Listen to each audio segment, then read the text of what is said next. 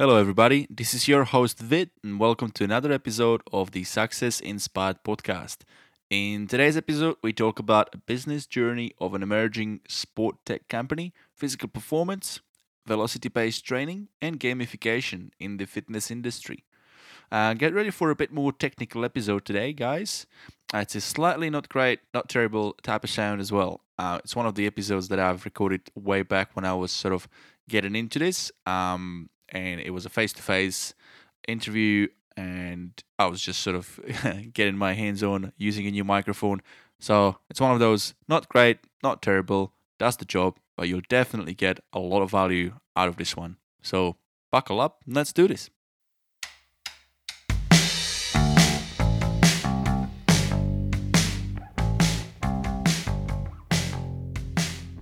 My guest in this episode is an education and training manager of sport performance tech company. She lives and breathes sport technology, and for the last 10 years, she has been providing equipment to elite sporting teams and athletes. With the innovation of smaller technologies, her and her team have been able to design a low cost product that brings everyday athletes the ability to track their performance in the way that top level athletes already do. Please welcome to the show Heather Lawton from GymAware.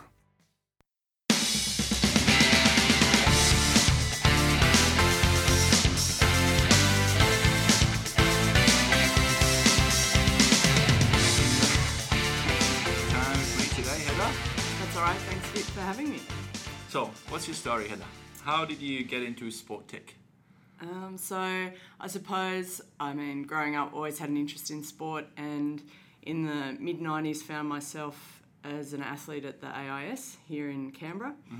Um, so even though I wasn't involved in making or producing um, sports technology, I guess I was exposed to lots of great sort of physiologists and things like VO2 max systems, altitude houses, and things like that.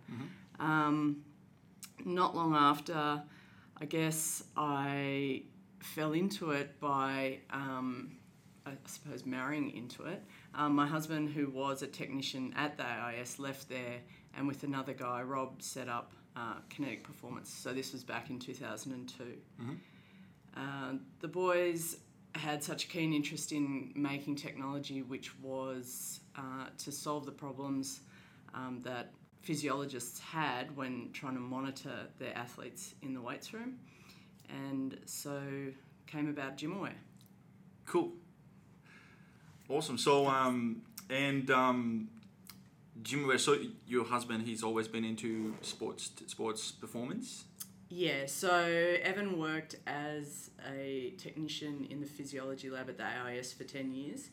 Um, and then with Rob, they decided to leave and commercialise the product, which is now known as GymAware. Cool. And yourself, you've been an athlete there in AIS. What sort of sports have you been into? Um, so I was there for rowing, and unfortunately, you know, my body just didn't hold up to it. So I only had a short career, about two or three years. Um, and then I guess I went on to university to continue my studies whilst Robin Evans started the business, and that started in the suburban garage um, in Giralang. So yeah. Okay. So 20 was that your ago. previous location before Mitchell? Yeah, pretty much. So we were in the garage for a few years, um, and then thanks to some sort of great, I guess, you know, grants and programs by the ACT government, we were able to move into a premise at Mitchell, and we've been there ever since. That's awesome. So it's literally one of those garage stories of Yeah. innovators Yeah. coming up with ideas. That's like um, I think Steve Jobs, didn't he? He, he and the Steve Wozniak, the guys they they, Yeah. they started in garage. they I just tinker around in their garage for a while. Um, and I think that's the thing with any kind of idea is you have to be prepared to, you know, start in a garage and put absolutely everything into it. Um, you've really got to believe in what you're doing. Mm. And, you know, to their credit, they definitely did. They, they were smart and um, they just stuck with it. Persistent. hmm I think that's a commonality with, with a lot of businesses starting from bootstrapping, starting from a seed idea of not much backing, and just got to be persistent. Yeah, I definitely relate to that. Um, so tell me a bit more about GymAware. Where's GymAware now? Well, I mean, yesterday was the Super Bowl, and both the 49ers and the Kansas City Royals used GymAware in their training, in their weights room. Um, so we're pretty proud of that. So I guess that's where we are today. Uh, our technology is used by the majority of North American professional sporting teams. So that's across ice hockey, um, NFL, Major League Baseball, basketball. Wow. Um, you know, we have hundreds of colleges and universities, you know, such as Clemson University, um, Florida State, um, University of Ohio. Um, yeah, like lots of universities across America. Wow. Um, we're also not limited to that continent. We also export into Japan Mm-hmm. and find a lot of success there with Japanese rugby teams, um, especially now leading up to Tokyo. Mhm. Uh, we go across to the UK. We've got a great um, foothold in the UK in football, such as Manchester United, Arsenal, um, then across into rugby, Ulster Rugby. All the New Zealand rugby teams use GymAware in their training, um, and they have pretty much from day one. You know, we're really proud to say that the New Zealand All Blacks, even though we're Australian, Yeah. um, they were very quick to come to the party, and they travel um, across the world carrying GymAware with them. So That's awesome. Wow. Yeah. What an accomplishment. And how long did you say 10 years you guys been around? So our business is 18 years old now, Mhm. but we have, I guess, our focus on GymAware has been the last probably eight years. So we basically we had the product um, about eight years ago. We decided we were going to change the interface. So whilst the product remained the same, that it measures the athlete's work in the gym, um, instead of designing the interface for the coach and the researcher, we sort of flipped it and designed the interface for the athlete to use. Cool. So by creating it and gamifying the experience, um, we got all the athletes on board, which in turn makes the coach's job easier. So one of our feedbacks, because we came from a research background, was that it was really time consuming to implement technology in a day to day situation. It's fine when you're doing a research paper, um, but when you're trying to push 40 athletes through a session in 30 minutes, um, you know, you don't need it to get in the way. So by enabling the athletes to easily um, select themselves from the list and start lifting, so creating an interface that was intuitive to them, uh, we overcame that problem. And I feel that that is really actually what has driven our success over the last five years. Mm-hmm. Yeah. So whilst ultimately the data is for the coaches and the high performance staff, it's the athletes that feel like they're using the system. And because they want to use it, there's more usage and there's more data, Mm-hmm. Yeah. which then transfer transfers back to the coaches. Absolutely. And is that the new product that you've got the Flex that you're talking about now, or is no, that no. So that's, the still GymAware GymAware? interface. Okay, cool. Yeah, yeah. So the GymAware is um, extensively designed to handle large numbers of athletes. So features within the app enable you to shortlist squads, create your own sort of exercise tests, Mm-hmm. set velocity targets and ranges from one iPad, which feeds down the line. So if you're running ten systems at once, you Yeah. control sort of one master. Um, Very cool. Yeah, so so the GymAware is really designed for teams, and then Flex is the new product which is uh, designed for an individual use and utilizes an individual login on their phone, and prob- and is more attractive. Like if you're in the team setting, you might have your your main guys using GymAware on the racks, and then maybe you've got a couple of injured guys who aren't going to be part of the session, but you still want to collect their data, but you don't want them to take up a, a space. So you give them flex, and they go and train with that. Nice little portable device they can carry over with them. Yeah. Um, now, for the listeners, obviously, um, they might not know what we're talking about. So, can we can we get into it a little bit? What, what does what does it look like? What is um what is GymAware? What does the unit look like? What does it do? And what's the difference between that and the new product Yep. Flex? Yep. So I'll start with GymAware. So GymAware is technically a linear positional transducer which measures angle. So that might sound a bit kind of crazy, um, but what that means is we're just looking at time and displacement of the barbell. So with GymAware, um, an LPT technically has a cable or a tether that runs out of the box and attaches to the barbell.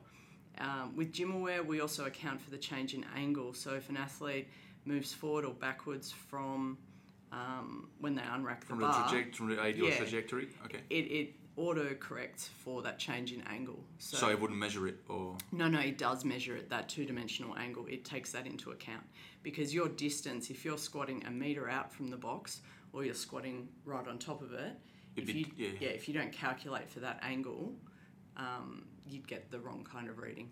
So and that's based on the athlete's height, or No, so it's based on uh, the distance the athlete travels with the barbell. So if they put it on their back for a squat, Yep. And then we look at dip, so they go down, yep. and then they come up, we're looking at that that height then. Okay. But you also mentioned if they're racking and racking, that's that's sort of a forward movement. So, yeah, yeah. that- so that we adjusts- take that into account. So GymAware takes that into account. Uh-huh. Um, cool. It's an LPT. It's got a string. It is also 99% accurate. It's been independently validated numerous times across the world. Mm. It's considered the gold standard um, for technology used in research. So, you know, all over the world, there are strength and conditioning um, professionals out there producing great research papers, and they utilise Excellent. as their measure. Um, so, GymAware interfaces with an iPad. Um, that's what the athlete sees and uses, or the coach. Mhm. Um, and then, whilst the accuracy is excellent, um, the price point is also high. So, what we have done over the last few years is, as technology has definitely changed, um, we also have been continually R and Ding a wireless version of the GymAware product. Um, for us as a company, um, accuracy is very important. So whilst the market was sort of flooded a couple of years ago with accelerometer-based systems, we know that accelerometers um, have drift in their data. So They're not as accurate. They're just not as accurate. And when you're looking in performance for a 1% gain, you can't afford your numbers to be off. Especially if, it, if it's just one percent you're looking for, you, it's got to be spot on. Exactly, and and athletes also will get wind of something if, um, and they just won't trust it, and then they won't use it, and then the whole cycle of that sort of coach athlete trust relationship will get broken. And then the conversation will go like, yeah, well, I don't really believe it, and there's mistrust, and the coach might try to push on that data, whereas the athlete doesn't believe it, and that's Yeah, I I can see how that, yeah. yeah. So whilst you know a few years ago we could have definitely built an accelerometer based product, we decided not to, and to investigate other technologies that we could use instead. Um, and then last November, we launched our new product called Flex, which utilizes a combination of lasers. So basically, we're using um, like an end cap that you magnetically attaches just to the end of the barbell, and then it's looking for it utilizes a circular laser array, and it looks for the time and displacement um, from the ground or the ceiling. So it always knows where the bar is. And knows where the ground is. where the ground is as it rotates in space. Um, and with our sort of in house studies, we've found um, a very high level of accuracy with our laser based system with Flex compared to GymAware. Um, there's a number of papers that are currently in review that are um, you know independently published about the validity and accuracy of you know all the velocity based training devices on the market. So they come close with, Yeah. with that. So, you know, whilst we'd still recommend GymAware as the product to choose for the research kind of grade, you can now implement the same training that the elite guys do with confidence using the Flex product with its lasers rather than an accelerometer, which, um, yeah, has issues. That's awesome. Okay, so that's the product. Now also there is some gamification. To, you mentioned gamification to GymAware through Mm-hmm. an app, and there's I believe uh, you've got an app for uh, Flex as well. Is that a separate app? Yeah, so Flex is a separate app and it's um, it's a handheld based app. So we've got it on the iPhone at present. We'll have it on the Android by March. Um, and the big difference, I suppose, is that it's it's personalised. It's your app. Um, we look at it like we say it's like Strava, but for the weights room.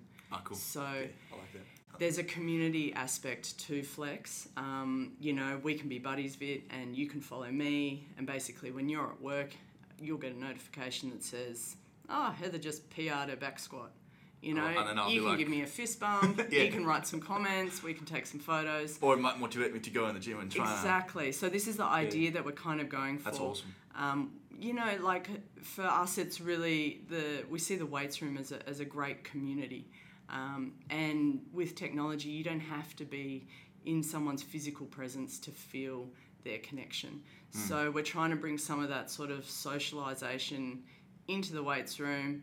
Um, great for people who train on their own. Great for people who have online coaches. Um, that sort of idea. It's almost like you're creating a whole new market because when we look at a typical gym goer, you know, guys who just want to lift. A lot of them don't want to talk to anybody, and they're just doing that lift, right? Yeah. Yeah. Absolutely. This is this is where that you can break that and create that social aspect. I like it. Yeah, and you know, it's interesting. I mean, a lot of people go to these kind of Globo gyms that now have excellent kind of lifting equipment, great, and you see guys doing great, you know, Olympic movements, um, but they've got their headphones on and they're really, they've isolated themselves.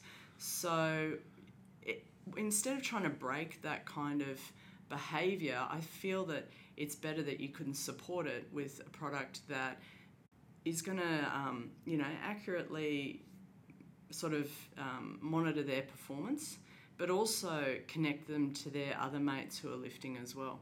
So provide a bit of a, a social chat in there. That's awesome. Hmm. What are some of the other features of the Flex product? So you've got the app, so you've got the gamification. What else does the app do? Yeah, and I think that so- sort of gets us into the Yeah, so I guess you know we we know a lot about um, a concept of training called velocity based training because that's really been our bread and butter for a number of years. Um, but we have found that sort of regular gym goers are not really aware of the concept of training the barbell to speed. yeah. Um, so whilst Flex does measure the barbell velocity and give you real time feedback on that, it also shows the path of your bar. So if you're an athlete and you know, say you're trying to learn how to do a power clean, Yep. um, it will show you the path of that bar. So you can see if you've got a hitch or if you're kind of pulling the bar out in front of you. create an inefficient and extra movement. Exactly. Or even if you're squatting and you you know you might lean forward, get your weight on your toes. You can see that sort of feedback in real time. So because the product is so young, um, you know we are still building things in that we see that people really want. Hmm. So the ability to do things like um, at the moment we're working on a feature where Vid, if you came and I was working out in the gym and you already had a just a free account, you could we could do a buddy mode. So I could look you up and you could train with me on my flex on my phone and all the data would go to your account. Hang on, so uh, we would both have our own flex, No, you wouldn't need one. so we just share a flex. Yeah, yeah. Just like when when you say you're doing bench press with a mate and they're spotting you. I'll switch in sets, Yeah, and you just then you just sets. press, Yep. and then you have to just switch it on the app. Yeah. You're just pressing who's Yep, lifting. who's lifting? Yeah, So basically, just switching between a couple. We can you can have up to two buddies, so you can switch between each other. Um, That's excellent. That, ex- that, that again gives you advantage, a selling advantage, I guess, for some who can't afford the whole thing for themselves. Absolutely. Sure, or you know, we even find people buy one between like a couple of guys, Yeah, so they do it that way. that's awesome. Um, and then we're also seeing that even though you might start training to bar path, or maybe you're just counting your reps and your sets and your total tonnage, um, people have a natural progression and a natural inquiry into starting to understand what velocity is all about. Hmm. And once you start to understand the benefits of velocity based training um, and how how it can account for that sort of fatigue and, and auto regulation, you know, I think people won't really go back to percentage based training. Mm. And there's a, a safer approach to it as well when you when you track in, well, f- well yeah. So when you track in um, by speed, that Mm-hmm. sort of gives you, I mean, depending on different um, outcomes, dif- Yep. different um, how long it takes for the bar to move per per per, per meter Yeah. per second. Sorry. Yep. So it's the, the the distance, but per duration. Yeah, You then. I think there's some tables that you can align to to what's maximal or submaximal Yep, in relation absolutely. to one RM. Yep, so strength, power, and speed. So, you know, the researchers have been great because what they've done, and I mean, people have been doing what's called velocity based training. You know, the Russians have been doing it since like the 50s. You know, it's not new science. Yeah. What is new is the technology that is available now. Um, I actually wonder how would they measure it back in the fifties. Well, yeah, I don't know, to be honest. I've I mean, Tendo's uh, been around for a long time. There's a, another product out there, which is a LPT called Tendo, um, and they, they were pretty much the the original um, velocity based training device. Because I've also heard some uh, in the past. They've also used um, infrared sensors and to create two lines and see see how quickly you move from one to the other. Yeah, to- absolutely. And I mean, the thing is, like, it has to be accessible. A lot of the stuff was done in the lab. Hmm. So, whereas we're talking the gym floor now. yeah. Um, but it's been great. Like, the researchers, the research into velocity based training has given um, practitioners these zones. And the zones, there's sort of five zones, but basically you're looking at strength, power, and speed. And what it means is that the speed of the barbell correlates to a percentage. So, um, Percentage one RM. yeah, percentage of your 1RM. So on any given day, your 1RM can, you know, plus or minus 10%, which is quite a lot, depending on if you've played a game of football or basketball, or you've done another session in the morning, or you've mm. done track work, whatever. Nutrition, so many different variables, Yeah. right? So your your strength coach, he might want you to hit 80% today Yeah.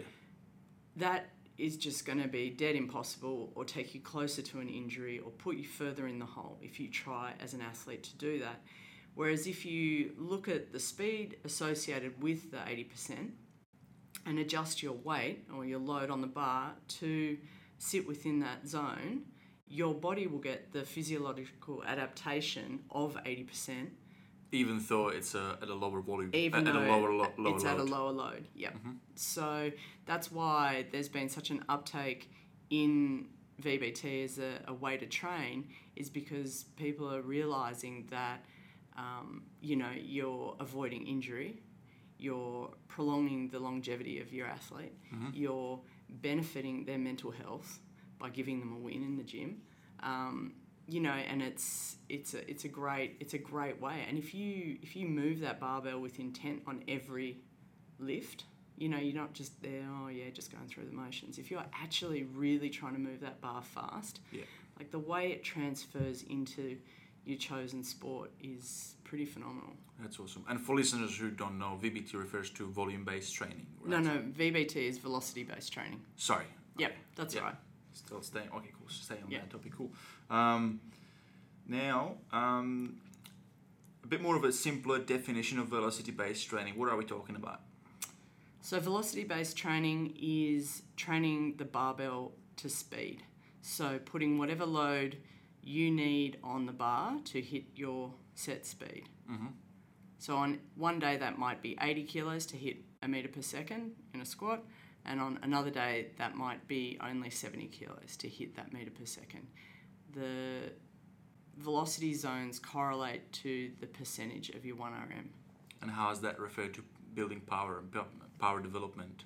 Well, if you want for power. well, the same way that you would train at, say, you know, eighty percent, like depending on what you're doing. If you Yeah. if you're looking at strength, power, or speed, um, you're obviously in different zones. So strength, you know, you're moving the barbell much slower. Mm-hmm. Um, power, obviously, sort of those mid ranges, fast, and speed, light loads, super quick.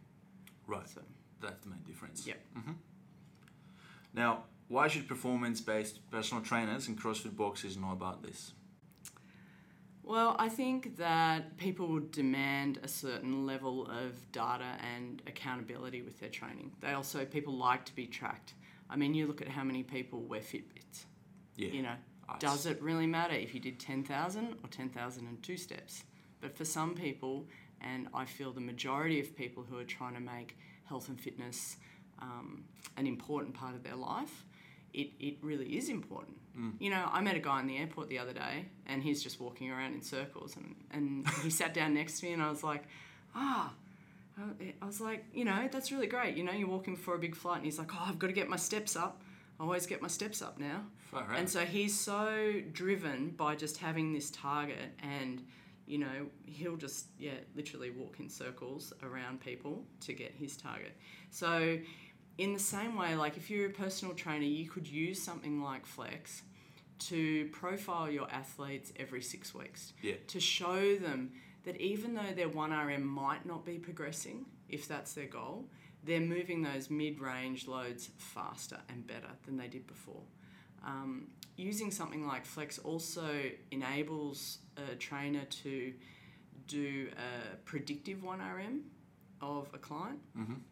And by that I mean that there's a certain protocol that you get the client to do. They do five sets of between one and three reps. Um, they don't go above roughly an 80% Yeah. um, of their one. So it was like a predicted. Yeah, and then basically w- uses the force velocity profile to do predictive analysis Mm-hmm. and give you what you think their 1RM might be on that day. And for a lot of trainers, they then can program off that for a block. And sure, they might go back and program percentage based for their client, but they haven't put their client under the stress of doing a 1RM. And if they're, you know, someone who's not um, particularly trained, Oh yeah. you could definitely get an injury if you're trying to lift heavy. I've seen some gnarly videos. There's been a video on YouTube, I believe, was a lady on leg press, and obviously she hasn't been trained. Um, she, you can clearly see her legs weren't really built up, looked kind of skinny, and she hype like she went into it all in. She hyperextended. Both her knees went the other way. Oh. So we're talking about safety here, right? Yeah, exactly. And you know, I think it's it's really um, it's really important to, to take that in mind um, when you are starting out with resistance training with barbell work. So it's also a really great way to show progress. Yeah, I was going to say, a really good motivational tool, Yeah, especially if you've got somebody new. Yeah, um, and you know, the more advanced people, like there's so many people who subscribe to like online coaching these days. So if you have a coach and they're you know based in America and they're really into velocity based training, um, you know they'd be able to prescribe your loads for you and your programming for you, Yeah. um, and then you follow it through that way. So you know there is there is real, um, I guess, demand for an accurate product in this space that is affordable. The accelerometers that are available are definitely affordable, but I would Maybe not as accurate. question their Mm-hmm. accuracy. Yeah. Now, the other really cool thing about this, what I like, is that it adds another dimension to programming, right? We, we, we generally, as trainers, we prescribe you know, sets, rest, um, uh, reps, the, the loads. We might even go into tempo. Some trainers do that, which is good these days. But this just adds another thing. You can add that Yeah. velocity target per rep. Definitely. And, and, yeah, that's you know, cool. it's it's it's amazing to see when you give a person a number. So say you're just doing standing broad jumps, and you say, right, you're going to jump 70 centimeters, Mm. or you just you don't even measure it. You just put a, a line on the ground, and you get them to jump over that, and then you go, okay, you're going to jump further the next time. You know, as soon as you give someone a target, as soon as you give someone feedback immediately on what they've done, I can guarantee you, like human nature means you will just try harder. Absolutely. If you are seeing what you are doing, you will just try so much harder. But when you say target, you mean there's a prescribed number to it. It's Yeah, not. It's not yeah. as subjectively saying, "Hey, go as fast as you can." No, no, no, no. no. So yeah, it's just basically I'm moving 40 kilos. I want to move it at 0.8 meters per second, and I hit a rep, and maybe it's like 0.75. It's like okay, I'm just gonna you know drive my heels a little bit more. Okay, next one, yeah, 0.82, got my target. You know, psychologically, I'm trying, and and sometimes even when an athlete comes into the gym and they might feel really tired, they're they'll start lifting, and actually they're not going to be slow. They'll be fast. Yeah. It, but it's in their head, and if they don't have that feedback in front of them, there, you know, your little internal chatterbox will probably be like, "Oh, just kind of go easy this session." But as soon as they see that their performance, you know, seeing their performance is better than what they're feeling, And subjective. yeah, changes their mindset. And conversely, also for the athletes that tend to overtrain, if they come in and see, oh, wow, like I feel amazing, you know, they talk themselves up, but then they actually can't move the load, yeah. you know, like they'll they'll change their tact. Okay, maybe I'm a bit tired. Maybe I should pull it back a notch. you know. Especially if they've done it historically, they've been able to accomplish it back historically, and now they ha- now they can't. Mm. That's another brings a good point of assessment and conversation. Yep, Because definitely. you could talk about it. You could talk about the the path of travel, and if they're sort of shifting off that path more than they used to, you can talk about Yeah. flexibility, mobility. Have you done your recovery yesterday as you were meant to, or have you got your sleep? And, and the other thing, um, which is inter- interesting, back to um, the um, setting the target and not just going off subjective. And when I was preparing for, for our chat today, I, s- I found a good good article on the study that that was um, assessing the difference between coaches saying to an athlete, "Go as fast as you can," as opposed to giving them a specific target. Mm-hmm. And and every and, and there was a big difference with with the athlete. I think it was forty athletes or something. Yeah. Group of forty athletes, and and the first group they were just saying, "Go as fast as you can." They didn't have that actual number, so it was based on their own Yeah. subjective Yep. feeling what they think it's fast as they can. But then when they done it again, but they gave them clear number based on the velocity based measure based on the, Mhm. measuring device. They hit that. Yep, yep. No, it's um, it's definitely proven. like, yeah. So you know, we just get a real kick out of, I guess, creating um, technology that enables people to do these things. Mm. Uh, so that's the, I guess that's what we love to do. You know, and also utilizing um, change in technology to create new products. So, in all honesty, you know, before Wi-Fi became everyday commonplace occurrence in gyms, our product was very limited with Mm. what we could do. You know, and even backing up 10 years before Bluetooth, our product was very limited. So, whilst GymAware now is, you know, um, Bluetooth low energy and utilizes um, the Wi Fi and the cloud, if you take it back 15 years ago, our system was actually attached to a rack in a gym. Right. So it wasn't the, the thing The the, beast it is be today. Yeah, the, the hardware wasn't isn't what it is today, but the data is what it is today. Yeah. So I think that is um, a pretty incredible thing. So you know, historically we have the largest repository of strength related data Mm. anywhere in the world. I've been to um, when I was back in my career as a sports massage therapist. I've been to Rabbitohs at a Oh, yeah. performance gym, and I liked what they had in their their setup. They had Yep. this old squat racks, and they had the iPad set up in each corner of every single rack. So I like that setup because it's just sort of combining tech with with the gym gear and just feels very techy. And you just hitting those squats, and you see that profile right there on the display. Yeah, yeah. It's really cool. Because, you know, traditionally, I mean, weight training is, I mean, it can just be an axe handle and some cast concrete blocks Mm. and go and do some deadlifts. Yeah. So, you know, it definitely has come a long way. You know, you've got these gyms now that have got these inbuilt sensors in the floor for, um, you know, sort of motion, like foot. Um, Foot placement Foot and how you how, where you where you apply it load, and Mhm. if like we say like mid foot, mid foot, Yeah. not not don't get too much on your Yeah. front foot, that Yeah. sort of stuff. All right, I didn't know that. That's cool. So you know, I really see the the gym of the future has all this technology, but it's embedded. So you still retain that integrity and feel of like an old school gym, Mm. but actually, data is getting collected everywhere, and then it's seamlessly, you know, being reported on and analyzed outside of it.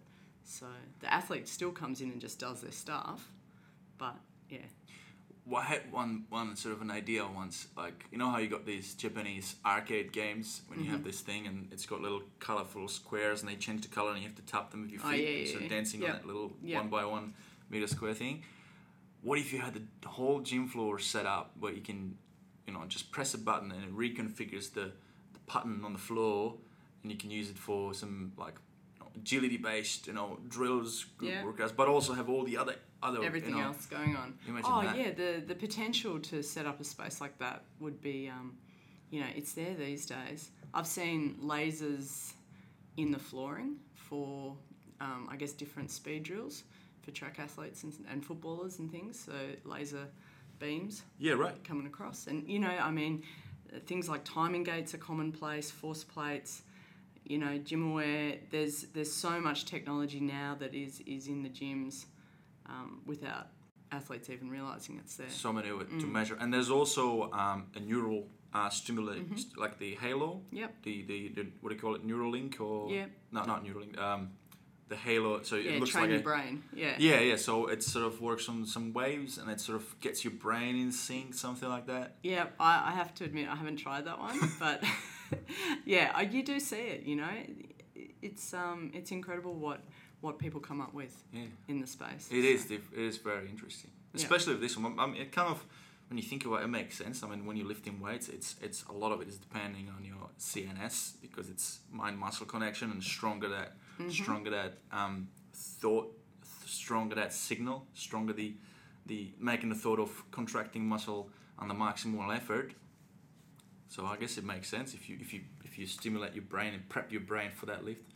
Um, Cool. So we've talked about a lot of what, what it is and what it does and how it can be applied. In what about CrossFit World? Obviously, they've got their CrossFit game, so I mean that's another one, right? I mean it's again performance driven. Yeah, no, CrossFit's CrossFit's fantastic. Actually, I um I have a lot of time for it and those athletes. And personally, um, even doing CrossFit for a period just to kind of try to get inside an athlete's brain and see whether or not you know gym or flex could be of benefit to these athletes.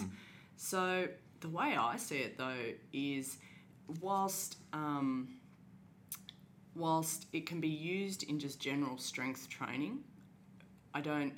Uh, I feel that it it could be used by an individual CrossFit athlete, you know, during their normal strength training, and then as a piece of tech that perhaps you would use in specific WODs to look at, I guess, the um, your power drop off and things like that during something like Fran. I think Fran's like 21, 15, 9 thrusters and pull ups. So basically, we've used it, we've put flex on the bar, done Fran, then afterwards, once you can breathe again, had a look at where your performance really drops off. Like for me, I'm not a particularly good CrossFitter. I can get through that first 21 unbroken. Um, but then in the 15 I had to stop. So when I looked actually at my data and at my reps, what it was telling me is that there was a steep drop off at around about rep number 13 in Yep. my first set. So what I would have been better doing, putting shave the bar down. reps back. Well, yeah, just put the bar down, you know, 10 second rest, pick it back up, finish that sort of first part off, and then I'd be able to get through the 15 unbroken, which is sort of the real, I guess, kind of hard work part. That's where you make it or break it there. Yeah. Um, you know, so even like, so for a CrossFitter, you know, analyzing um, where you produce the most power, where your power all of a sudden starts to drop off, um, how you could break up something like Fran in a more effective way. Um, we see it used like that. But, you know, I've got this great vision. I was watching the CrossFit Games and they did, I think they did max, the, the, they were coming out and they were doing max clean, I think power clean last year. Yep. If Flex was on the bar and the audience could see the power and the Oh, speed and the distance, Have it on a screen. and you have it on a screen and it's broadcast live. That's another. That, that that adds another really good point to the commentary. Absolutely, it's like the speed of a serve in a game of tennis. Yeah. All of us, all of a sudden, yeah, the audience engagement can be so much more because what the commenters could do is, you know, research tells us that really you can't move a bar much slower than like 0.07 meters per second, say in a bench press. Like there's all these sort of targets, like you in a in a clean, you're looking at the peak velocity has to be, you know, a certain speed. So someone could come out like Claire Tiatumi could come out. She does a clean. It's so fast, like it's lightning. Snappy. Yeah, it's snap. Efficient. Like you know that she's got at least two or three more of these in the tank. Yeah. Then say maybe Katrin Davidsdottir comes out and she's much slower, but she still gets it up. Like the audience would know that she's going to struggle on the next lift. So Right, do yeah, they yeah, lift her? Are they barracking for her? Oh, okay. It, yeah. do so you know what I mean? Yeah, so yeah, you can yeah. kind of predict whether or not someone's got another rep to go. It's another way to get the audience more involved and, and make make an impact. That's and then cool. and then also you know you start looking at things like normative ranges. So if you want to be a top level CrossFitter, right, and you profile all the CrossFitters across like their deadlift, bench, and squat, you know that you have to hit X number of kilos at this speed. There's And enough that- data now yeah, to show there's so much data to yeah. show what that range would be. Um, and you know, you can trickle that down all the way into doing like talent ID. Hmm. You, you know, like what, um, what loads a good sort of track athlete has to be lifting or how fast they have to be moving that weight. Mm. You know, like for football, for um, basketball, even like for ice hockey, um, gets used in the ice hockey combine in North America and it's put on the bench press. Yeah. Um, you know, so the the kids going into these combines, they they go and they find these high performance facilities or these gyms that already have GymAware, and they get on the bench and they do the tests and they work out, you know, where they need to improve in order to make that sort of cut. So And this is what we talk about. Is that the power, power profile of an athlete? yeah, basically power profiling them. Um, yeah, so looking at what speeds they they move, what load. Have you looked at Dimitri Klokov?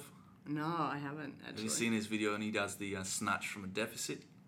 So he goes and he's, Ah. he's pausing halfway Really? and he just snaps it up and like crazy weight. Pretty important. Yeah. It's ridiculous. It is. This it is pretty amazing Absolute how beast. much people can lift. Yeah. Yeah. It's, the human human potential is just incredible. What we think it is, and then what we get surprised with, it's just unreal. Awesome. So um, gamification to motivate team of athletes. We've talked about that. A really, really, really good motivational tool there.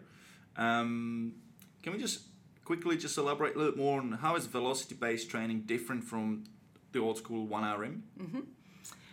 Um, so velocity based training, it's it's different to training your percentages because what you are looking at is training the barbell to certain speeds. Um, yeah, that was terrible. Training the movement. Yeah, training Yeah. the movement to, to a speed. Yep. Yep. So in, with velocity based training, It's I about A to B at a Yeah, A to B at a certain speed. So you'd look at mean velocity, which is the average velocity of the speed in, say, a bench press, a squat, a deadlift. For Olympic movements, what you want to look at is the peak velocity. So that point of the, the bar moving the fastest. So that's like in your, your clean, your jerk, your snatch, those kind of Yeah, yeah. Olympic movements. Um, there's a ton of information there about velocity-based training. Um, Dr. Bryan Mann out of University of Missouri is probably the go-to um, source for it. He's got a great book called Developing Explosive Athletes. Pretty sure you can get it on Amazon.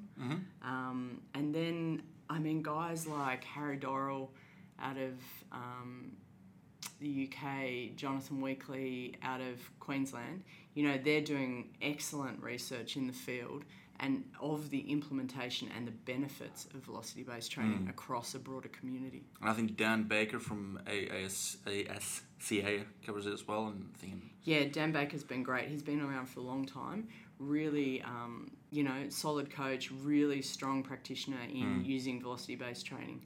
So, yeah, definitely check those guys out. awesome. Last time you mentioned also when we spoke in, in preparation for the chat today, um, you had an AFL story. Oh, yeah. So I suppose um, it's not so much to do with velocity based training, but more with looking at fatigue Yep. um, and how that can have a big impact in, in how people perform in the weights room. So, GymAware gets used to um, measure counter movement jumps. It's an exercise that a lot of teams use as a fatigue marker. Yep. So they'll get their athletes to come in um, before a session starts, gets them to do a couple of jumps, and the coach will look at you know the power the boys are putting out, and then basically determine you know some of the loading or, or what the session's going to look like. So for um, one particular AFL team, they were noticing that after a game, boys would come in on the Monday and their power would be absolutely bottomed out. Like it would be it would be terrible. So they'd come in and they'd do some jumps. Um, the coach would be like, "Oh God, we can you know don't know what we're going to do with these guys today." They'd give them you know obviously a light session and then kind of go back up to normal before they played the game the following weekend over a couple of weeks, they noticed this trend because what they were doing was they looked at the data, um, but they also looked at it against what games were being played, where the games were being played, and how far the athletes were running. So, in athlete's, you know, at the very basic GPS data tracking, they're looking at, you know, distance that the players run. Yeah. So they could see that there was no real change in the distance that these guys were running. So that wasn't what was sort of one of the um, factors that was making them so tired. And what they put it down to in the end was that a particular ground that the boys played on every four weeks was much softer. So it's like the difference between running in sand or running on the road. Um, they were so fatigued after these games. And by you know through the the monitoring of these jumps what they then did is the week before they played on this particular field they would lighten their programming and give them a little bit of an extra taper so Right. that they could come into that game with fresher legs um, and they had really great success with it so you know even though that's not a day-to-day velocity-based training use of GymAware um, it's the way that I guess data, when it's combined with other factors, can give you, um, I guess, really the competitive edge. Mm, that's awesome. Great story. I mean, as you said, it was the whole team, right? So that was clearly an indication Yeah. that, that what it was influencing was something that everybody's been exposed to, as opposed to if it was just an individual athlete. you- You, Exactly. you would look at their personal, right, their sleep and Yeah. everything, but it was the whole team. Clearly, that was something to do with, with what they're all like being exposed to. So, excellent example there how how, how, how important it is to assess um, Definitely. and adapt. Yeah, regular performance monitoring is kind of key. And, you know, we are just one small part of that sort of athlete. I like to think of it like a big athlete pie. Um, you know, gym data is just one small piece. The power of it comes from when you combine it with all these other things that are getting tracked the GPS, the sleep, the nutrition, the mental health and well-being. Um, yeah, that's when you that's when you can really um, see what's going on and, and make informed choices. Awesome. That was very insightful, Heather. Thank you so much. We're almost at the end of our podcast. We've spoke for about 45 minutes. I've got two questions to wrap it up. One, what is the hardest thing you've had to overcome with your team together in your business, in your sport tech business so far? Um, so for us, I suppose, well, no, I don't suppose. I know the hardest thing we've had to overcome in our business was actually the loss of our business partner about seven years ago. Um, you know, absolute, well, not just uh, his partner, but his wife as well, and, and absolutely gutting. Um, all I can say is that you just keep going. You just turn up. You just open that door every day and keep moving forward. Um, and when you are passionate about what you do, and when you uh, surround yourself with people who also believe in what you do, um, you can pretty much get through anything. And overcome the, Yep. Struggles. Definitely. Any advice you'd like to give to somebody looking to start a business? Don't. no, no. I mean, like, in all seriousness, you have to love it. You have to live and breathe it. That It has to almost be more important than anything else. Hmm. Starting a business is a very selfish choice, um, and it's not something I think people should really go into lightly if they want to be successful. I'm not saying don't do it. I'm just saying, like, seriously consider it. and make sure that when you're going into it, the number one motivate, motivating factor there is that you you want to do it, that you Yeah. enjoy it. You've something you absolutely got to do. love what you do. You don't do it to For the make money. money. No. We always have a joke, you know, when Evan came to me and he said, "Oh, so we're going to start this business and we're going to make we're going to make a product and it's going to do this and I reckon 3 years. 3 years and we'll be out. We'll have made some money and we'll be out." Yeah. and that was 20 years ago. so I don't I don't think that um, it's not a short-term game.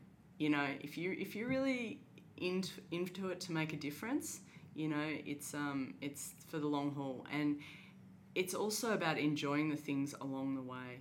You know, I honestly pinch myself sometimes. You know, I stand in these gyms and I'm surrounded by these amazing athletes and I'm showing them how to use our stuff.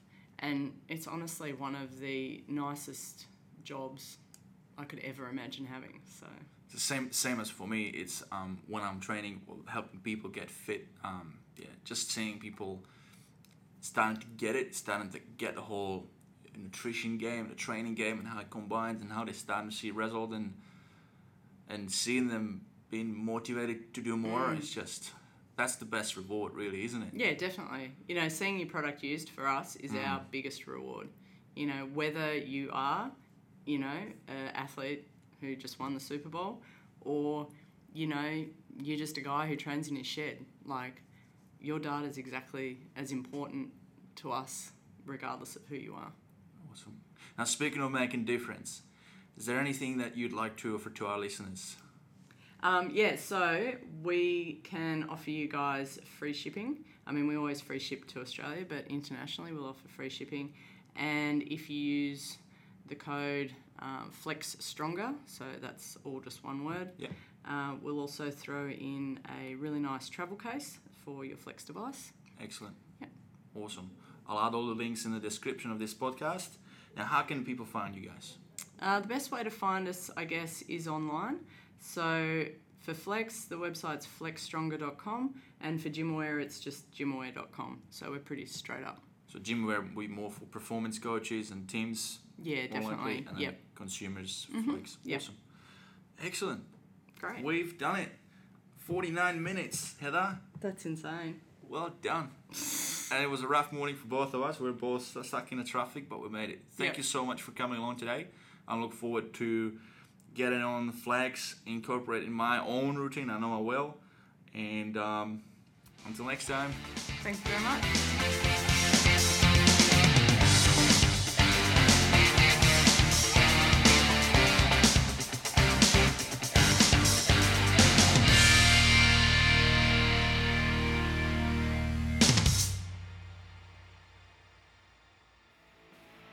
And that's a wrap. You just listened to episode 8 of the Success Inspired podcast. In the next episode, I'm talking to an online marketing specialist, investor, owner of multiple fitness businesses, and consultant to both corporate and private business sector. We talk about future planning, productivity through power of simplicity, staying focused, and importance of work ethics. Biggest takeaway from this episode is that it's never too late to change your career, to start doing something that really fulfills you. My guest shares his story how he decided to wrap everything up and go for a two year travel adventure, traveling through 40 different countries after he had gone through a life changing experience of going clinically dead during a problematic heart operation. To get notified about all the upcoming episodes, please make sure to subscribe so you don't miss out. And if you want to help me extend the reach of this show to more people, simply rate and review the show on Apple Podcast or Podchaser and let your mates know about this on social media. Have a great rest of your day, stay inspired and stay active everybody.